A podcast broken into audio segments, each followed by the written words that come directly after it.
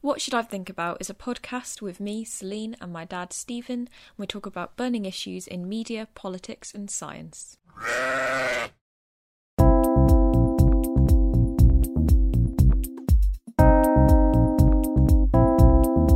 Hello, and welcome to the What Should I Think About podcast. I'm Celine, And I'm Stephen.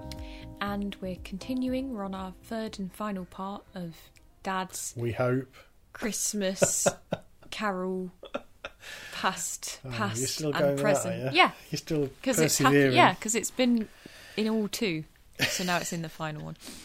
so we've done past, past, and now we're doing present, and that's it. There will be no ghost of Christmas future. he No. is on holiday. Um, so yeah, you've just left. Um, you've got small child, probably about two by the time you finished fading. Um, and mum's left and you're both left but it's about you but obviously like Hmm. for context Hmm. you're married but it's a whole non-witness house now Tis. now what i guess So I had a business with with my dad, which we carried on doing, um, and but at this at this point I'd realised how behind I was ed- educationally. So I left school when I was sixteen, as I said, went straight into a job.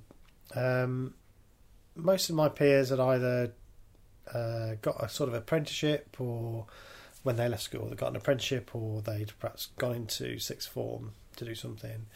Um, it in those days, because I'm quite old, in those days in the UK, not everybody went to uni. well there wasn't loneliness the way it is now it was a bit more an elite thing to go to u- a Yeah, I mean, it's still quite a decent chunk, and if you were good, you had the opportunity. But, um, but yeah, so lots of my friends didn't go to university. They they did sixth form, and then they perhaps got an, an apprenticeship or um, a good job that you know as a, a trainee, something or other.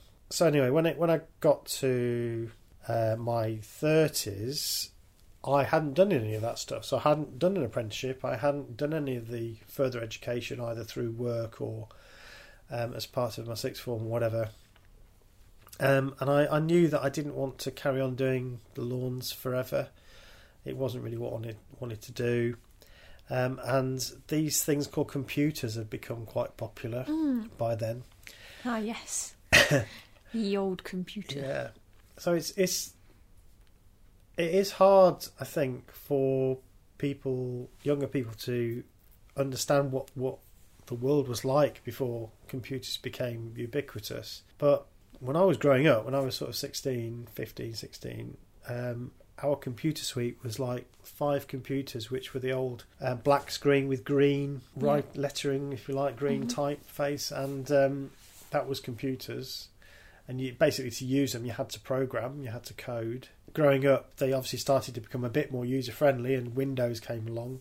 So by the time i'd left the witnesses we were on to sort of windows 95 something like that um, and the GUI interface, graphic user interface, which we all just take for granted now. With little icons, you move things Mhm. around, you drag and drop, and all that. That was that had just come in, um, and computers were obviously becoming used in lots and lots of areas. Spreadsheets had come online, word processors, very important. So I decided that I really needed to understand about computing, and maybe maybe that was a, a future career for me. So I did an A level. I went to college for one evening a week. Um, for two years it took me. yeah because if you're going once a So, week it will take yeah, that's right. But it took me two years to do this A level, which I scraped through. I did an exam, got got me A level. Not a particularly good grade, but I did get a pass. And then before I actually finished doing the A level, because I was learning about computers, and particularly the bit about the apps like um, applications like Word and Excel and all that. Um, I saw this job advertised, uh, which was as a, an adult trainer in computer applications. So I just thought I'd apply for it. Went for an interview, got it, got the job straight away. So I basically handed over my business to my dad. Said, "Look, you know, it's yours now." Mhm. Uh, he carried on doing it, keeping it going, which would be handy for later on because I did come back to it at one point. I, I took this job as a as a trainer, so I, I was training. It was part of the regional college outreach, if you like. They got a centre in the town where we did this training for adults. It was funded, so the government would pay for it, and uh, yeah, did that. It was only about a year really doing that, but that was a very formative time for me in relation to because um, I'd left the Jehovah's Witnesses, but I was still working with my dad, and I had no friends. Um, I was busy enough because Yeah. we were raising you, and I had my wife, and But that's where you make friends when, like, when you leave. Because I think school and uni is just an inbuilt place to meet people constantly, and you are bound to meet someone that you like and can be friends with yeah, because you meet so many people constantly. Um, and then after that, it's like your only opportunity is work. well, that's right. And I was just working with with dad, and and the type of job it was was you, You didn't, didn't interact, interact, with anybody, mm. so. Um, yeah, it was a kind of funny time in a way because I still lived my life like a Jehovah's Witness. Really, we didn't really do much at Christmas. We didn't do. I didn't do anything. Didn't go No. to pubs. I didn't.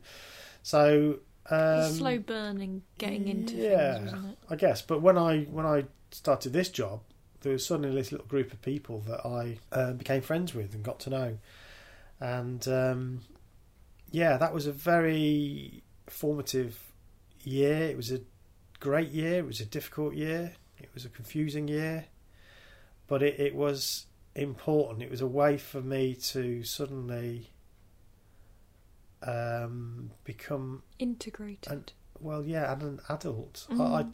I I feel like um, after that, it was almost like that was my adolescence. Mm. You know, like when people, um, when they're ad- adolescent, they they start to experience things they've never experienced before. Um, that was like me, but I was Mm. thirty. Yeah. 30 odd. Um, so it was a very strange time, and I, I still think back on it, and I don't really know what to make of it, Mm. but it was kind of important for me, and I did make some friends there. Uh, one of whom is still a still a really good friend. Hey, we're just interrupting the podcast quickly to do a little reminder because people always forget by the end. So we're just telling you in the middle that if you want to be part of growing this community, you want to have more people talking about it and to be able to talk about it with your friends, then you need to share it with people. Please like it. Please leave a review if you can. Subscribe, you know, text a friend, Yeah, someone that you know will like this. Text your dad, I dare you. I'd love to um, yeah. know that more daughters are talking to their dads Yeah. about interesting things in politics and yeah. Science and And also, if you want to reach out to us, um, the Twitter handle is at whatsitter. So it's what and then S I T A. What should I think about? And we're pretty active on there, Yeah. ready to have a chat. When you say we, Dad does more of the tweeting, um, but I do go on it. yeah, you do. I do. I'm getting better at it. i I've been taking a while to get used to Twitter. It's new for me. So yeah, that was a that was an important time. I, I left there and I took a job for a food production company as a as an IT trainer after a year or so, and help desk analyst. So I would actually sit on the help Yeah, desk and so when answer someone questions. Yeah. Jammed the printer, or, yeah, printer jam or forgot the password or couldn't. or was uh, like, "Can I please unsend this email?" I'm Yeah, like, no, you no, cannot do that. not. That is not how email works.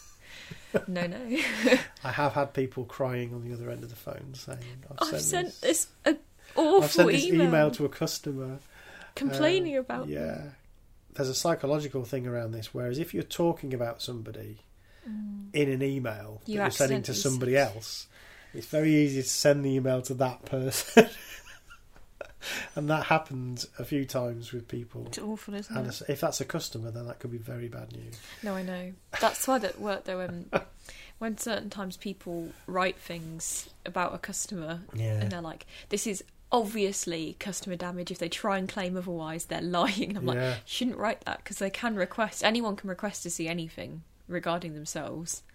So be very careful be very careful. Anyway, yeah, so that was my job. I did that for a couple of years. Um, and then I I suppose during that time I realised that I didn't really like IT.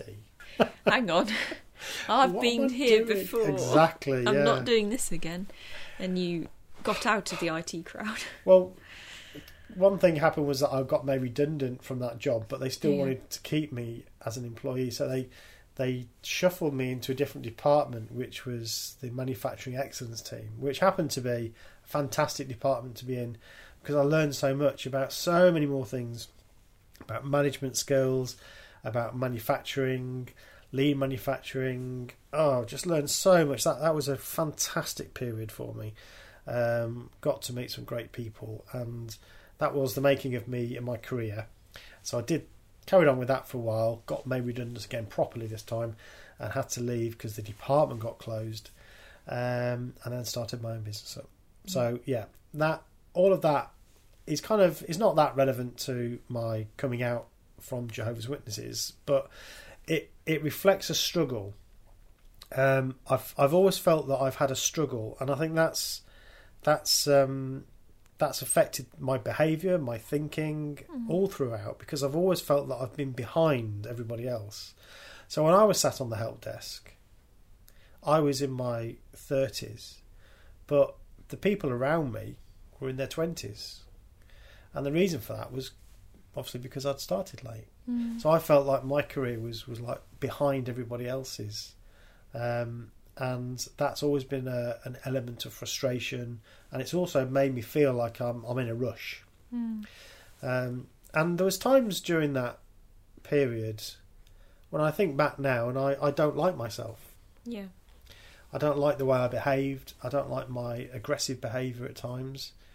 I was never physically aggressive, but I was very aggressive in the way I spoke to people and in the way that I demanded that I, you know, got what I wanted. Um, so I do regret a lot of my behaviour during that time. Um, and I guess, you know, what I say next is going to sound like an excuse for that. And I don't suppose you can excuse bad behaviour, but I think the reason for it was because I felt this tremendous sense of frustration, urgency, and loss, really, that I needed to make up for. And if people were in my way, then I needed to get them out of my way. But that's a sh- I think that's not just a fault of how you grew up. That's a fault of our society, though, Maybe. that decides when is the right time to be doing something and when is like when you achieve that. Like, um, my partner constantly is stressed that he's not already got his degree because Yeah. I've got mine, and then he started doing his because he didn't know what he wanted to do yet. We put so much emphasis that by the end of sixth form, you're going to begin your trajectory into your higher education degree, which then locks you into a certain Yes. set of There's a time frame Options. that's expected. yeah. So it's like go, go, go, go. Uh, honestly, I, I think you say about the rush and such, but I feel like there's no matter what period you start this journey, it feels like a rush because they're like, right, go, go, go, go. Pick your GCSE options. Okay, then that will directly lead into what options you can now pick for A levels. Okay, now that will directly lead into what you can choose to do for a degree. Yeah. Okay, now that decides what job you can get. And it's like, all right, so by the time you're 21, decisions you made when you were 16 have now affected the jobs that you're looking at on Indeed. um, or Yeah. other job sites are available. But, you know, um, there's, I think, and, and there's this kind of like pressure that it's like, well, you need to get, by the time you're 30, you need to have a mortgage and you need to um, be with the person that you're going to be with forever. And you need to have, um, you know, you're probably, if you're a woman, you should probably get going with the kids if you've not already because your clock's ticking. And um, what about that career though? Hmm. And it's all like, and you should be in the career that you want to be in forever. But I think we should normalise moving around jobs. And, Yeah, I, I guess you're feeling that to some degree now. Um, I, I, I suppose what all I would say is yes, you're right, absolutely, and I think I think that's prob- probably coming under some pressure yeah, to change, isn't it? I think I think people are starting to, especially as we live longer and we have longer careers. Yeah. Like, why do we need to be in it by the time we're Mm. 30? Because we've got another at least 30 to 40 Exactly. years. Yeah, So it's like, what if you you do it for a bit and, it, and you Mm. don't want to do it anymore, but you need to because it earns well or because it's that's a good job. but I do think I don't want to look as though I'm saying it's, I was worse than everybody else because there are lots of Mm. people in the same position for all sorts of different reasons. Might happen to be because of my religion. Mm. For others, it could be because they were looking after um, parents or something, you know, and they, they were a carer. There's lots of reasons why people have to go back to education later. But I think even if you're in the, the wrong career, at least you've got some experience doing Mm. something. I was a window cleaner, Celine Yeah, yeah, no. you know that that prepares you for nothing and Mm. and it i think it's that that i felt frustrated about and so i'm like in my 30s and having my first proper job Mm.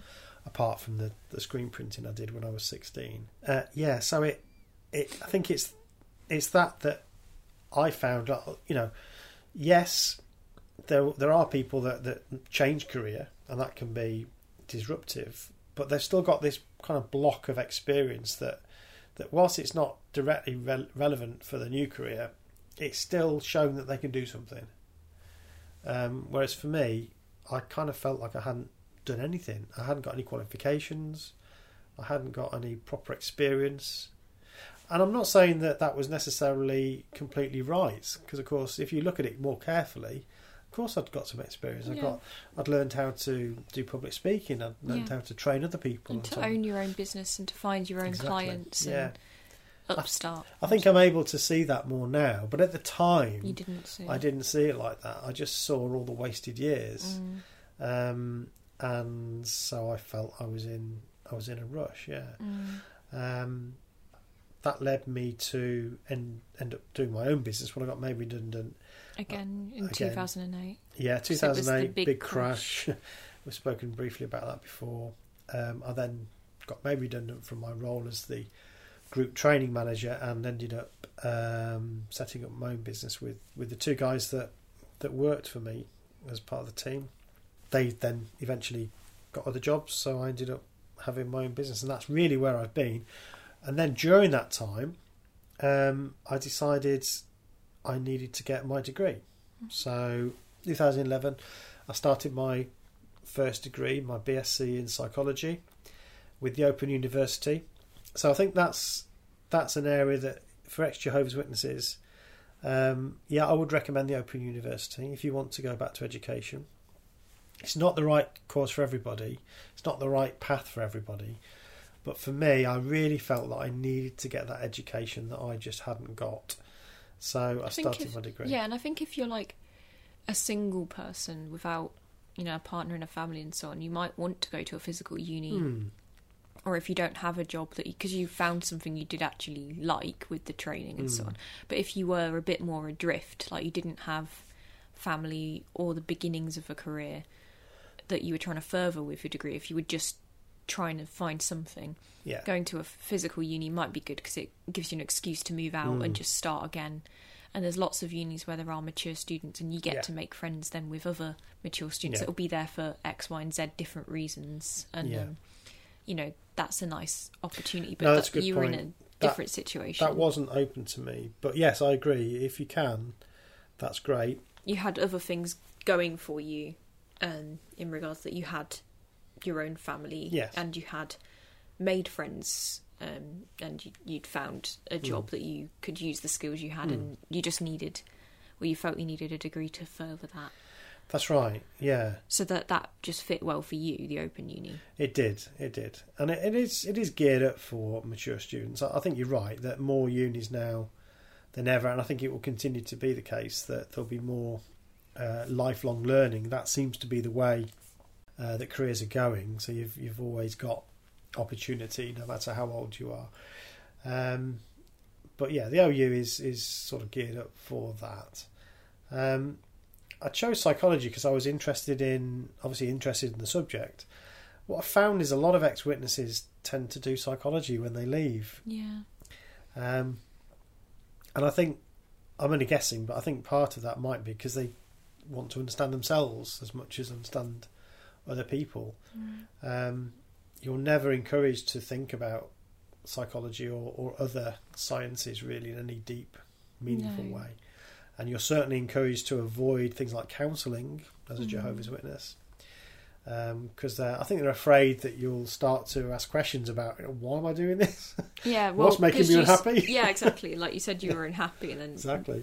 the the, the counsellor, if they're a good counsellor, won't do anything to um to in- to to make you question your faith. They're not trying to question your faith. They're just trying to make you ask Yeah. questions as to why are you unhappy. But I think that you know, Leads quickly. one thing I've I've felt about Jehovah's Witnesses is that everything they do, there is a kind of reason for it. Mm. It's not you know it's not random. It's not accident. No, and and I think a lot of the times they are right if you like within their own framework. Mm. So if they if they're worried about people starting to think for themselves and question why they're doing what they're doing, then I guess they're right to worry mm. about counsellors because that's kind of what counsellors will help you do. Yeah. So I understand why Well, they, they, worry about counsellors encourage question asking. Exactly.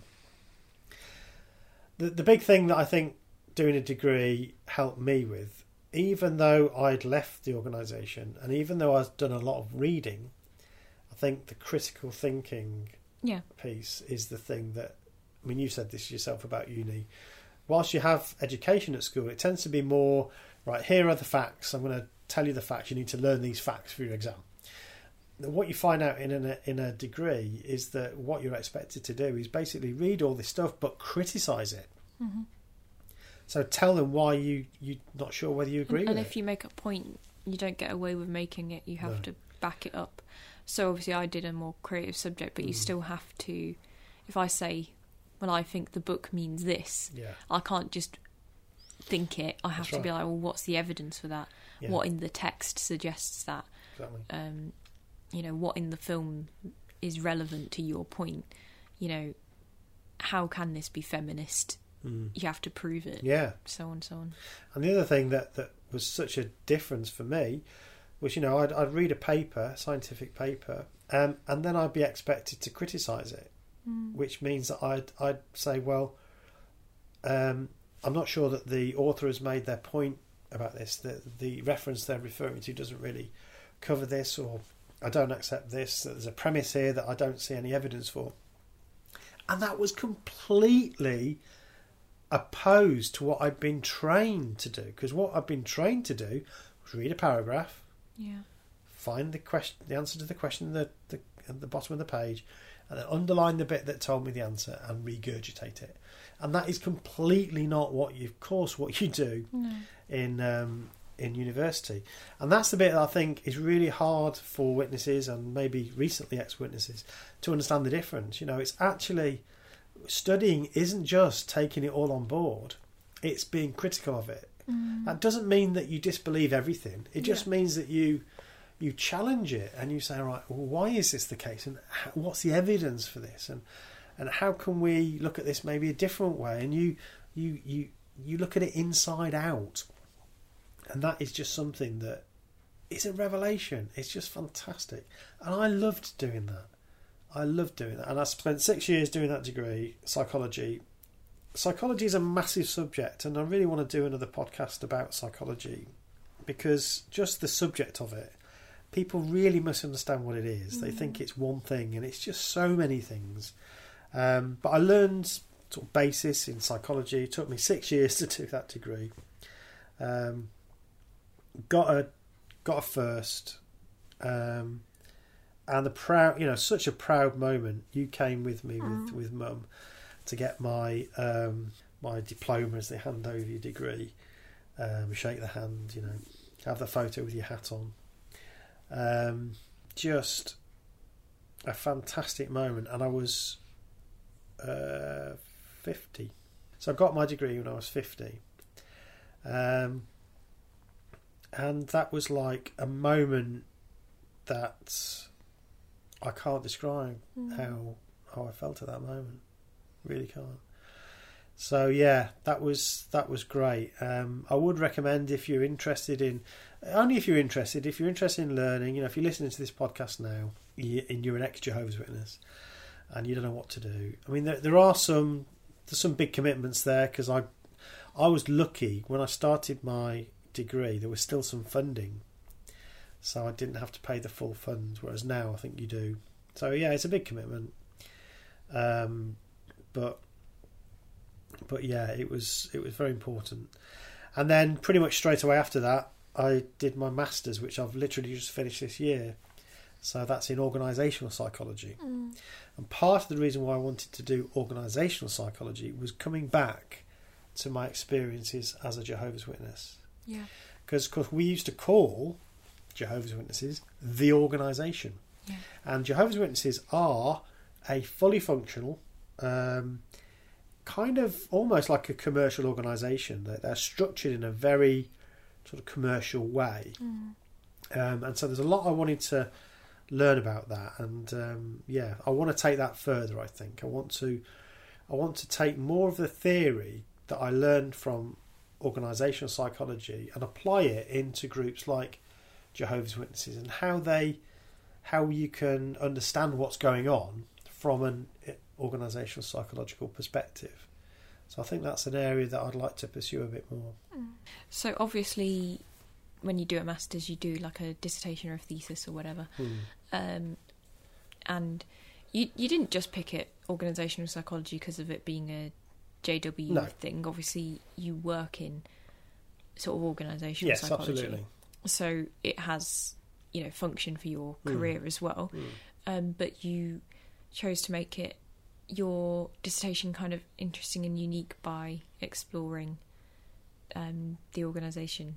Je- Jehovah's Yeah, it's, it's it's that's right. It's when I was looking at the degree. Yes, you're right. I um because I'm a, I'm a management trainer. I'm a business improvement coach. So I go into businesses and I help them improve their processes and I train their managers and so on. So yeah, it definitely fits with that job. So from from an outsider's perspective, it's a no-brainer. But there was another part of me that was thinking, yeah, this really there's another element of this that I really want to do, and that was the fact that the organisation I, I grew up in, um, yeah, operated in this way. Um, so when it came to do my dissertation, there'd been a, a couple of modules that had interested me particularly. Um, one was around, I think the first module we did was around careers, and uh, we had discussions around calling. You know, people who feel they've got a calling to do a certain job, um, and straight away that dug into me almost like a like a, a sword sticking in me because I didn't like that language, a calling, because it sounded religious. But it kind of awakened in me that, that feeling about you know, what what is happening here. Um, when I came to do my final dissertation, I chose to look at careers um, from the perspective, I suppose, of my experience, but trying to find out other people's experience of leaving a high control group like Jehovah's Witnesses, and indeed I did it about people leaving Jehovah's Witnesses, and how they then managed a career after that and or education. So I wanted to tie the two my two big interests in life, I suppose, together. My personal side, which was leaving the JWs, and my professional side, which was organisations and careers and all that sort of stuff. So I chose to do um, a dissertation which involved interviewing some ex Jehovah's Witnesses and looking at their story about how they made sense of their experiences as they left the organisation um, and how they used education and career to rebuild their identities. Because that's one of the hardest things, I think, uh, for many XJWs, If they've been in a long time, their whole identity is bound up in being a Jehovah's Witness. You know, it's everything about you, about the way you behave, about the way you think, what you like, what you dislike, what you think for the future, what you think happened in the past. All this is bound up with this religion. And when you leave, you're you're adrift and your identity has been damaged. It's taken a Mm. shock. You don't know who you are. That's how I felt. Yeah. I didn't know who I was. Mhm. Um, and it, it's taken me, I think, 20 years to understand who I am for myself. Yeah. Um, and I think that's one of the biggest struggles that people have. So I did my dissertation about that. I interviewed um, a handful of people. It's what we call a qualitative study, which means that it's not about people filling in a, a questionnaire and then telling it telling it all up. It's about listening to those stories and getting really deep down into their experience, and and also how they construct a story around that, a narrative around that. So that was what it was all about. Um, and I absolutely loved doing it. I used a method called interpretative phenomenological analysis, IPA, um, which is really about um, interpreting, as a researcher, the interpretation of the person themselves. Yeah. Um, which is quite unique in a way because it allows me, as somebody who actually has had an experience similar to that, to do this research. So normally, in a scientific piece of research, you'd say, "No, you're too close to it. You you know, you're you're you're not objective." Well, the great thing about IPA is that's not really the aim.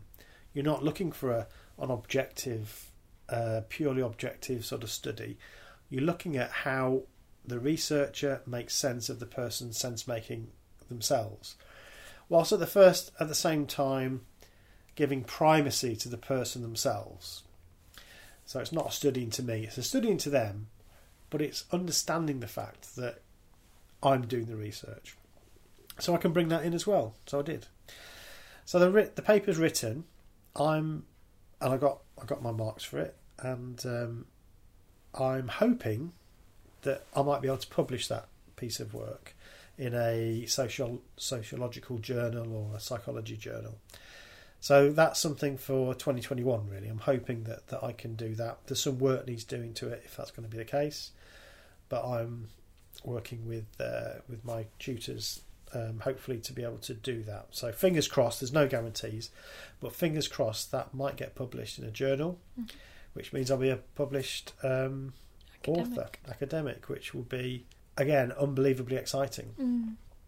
Mm. Um, that whole area, I would like to do some more on that. We've talked about doing a documentary, sort of similar to that paper, really, yeah. um, but as a as a sort of documentary. So that's that's something that we're looking at for the future, um, which perhaps brings us into the future um, tense that you. Oh yes, welcome to Christmas future. Yeah. yeah, I feel like we've gotten quite through that. I don't know. Is there anything else that you think Yeah, is I mean, or I know that after we've talked about this, then I'll think, oh, I never talked about that, or I never talked about this. Mm. Um, this was more of an overview. Yeah, it's. I mean, it's a lifetime, isn't it? It's. It's. Mm-hmm. Uh, I'm 53 now, so yeah, it's a lifetime of experiences, um, and of course, I'm going to miss out some bits. Um, I hope that that you and and the listeners don't just see it as a bloke um, talking about himself. I hope that this has got some relevance to other people who may have been in the same situation. Um, and I suppose, you know, I'm no expert and I'm not an activist. I have loads of ad- admiration for, for the activists, you know. Um, I, I, I, part of me feels like I've, yeah, part of me feels a bit guilty that I've let down the community in a way because I I'd left 20 years ago and I've done nothing. And then I look at some people on YouTube and people like Lloyd Evans and so on who have put themselves out there. Um, and I think that's fantastic, but I didn't do that. But that's what they wanted to do, and the whole Yeah. point of leaving is to do what you wanted. Well, to I guess do, so, Instead yeah. of like, don't just move the guilt from like Yeah. blood guilt to now like Yeah, I guess so. reverse blood guilt. But I guess um, part of me would have liked to to do more, but I also wanted to, and still do, um, kind of be able to live my life Mm. without having all that angst. Yeah, So I'm not really interested in being an activist, but I would like to research. So I'm Mm. more interested in researching the experience of people as they leave yeah.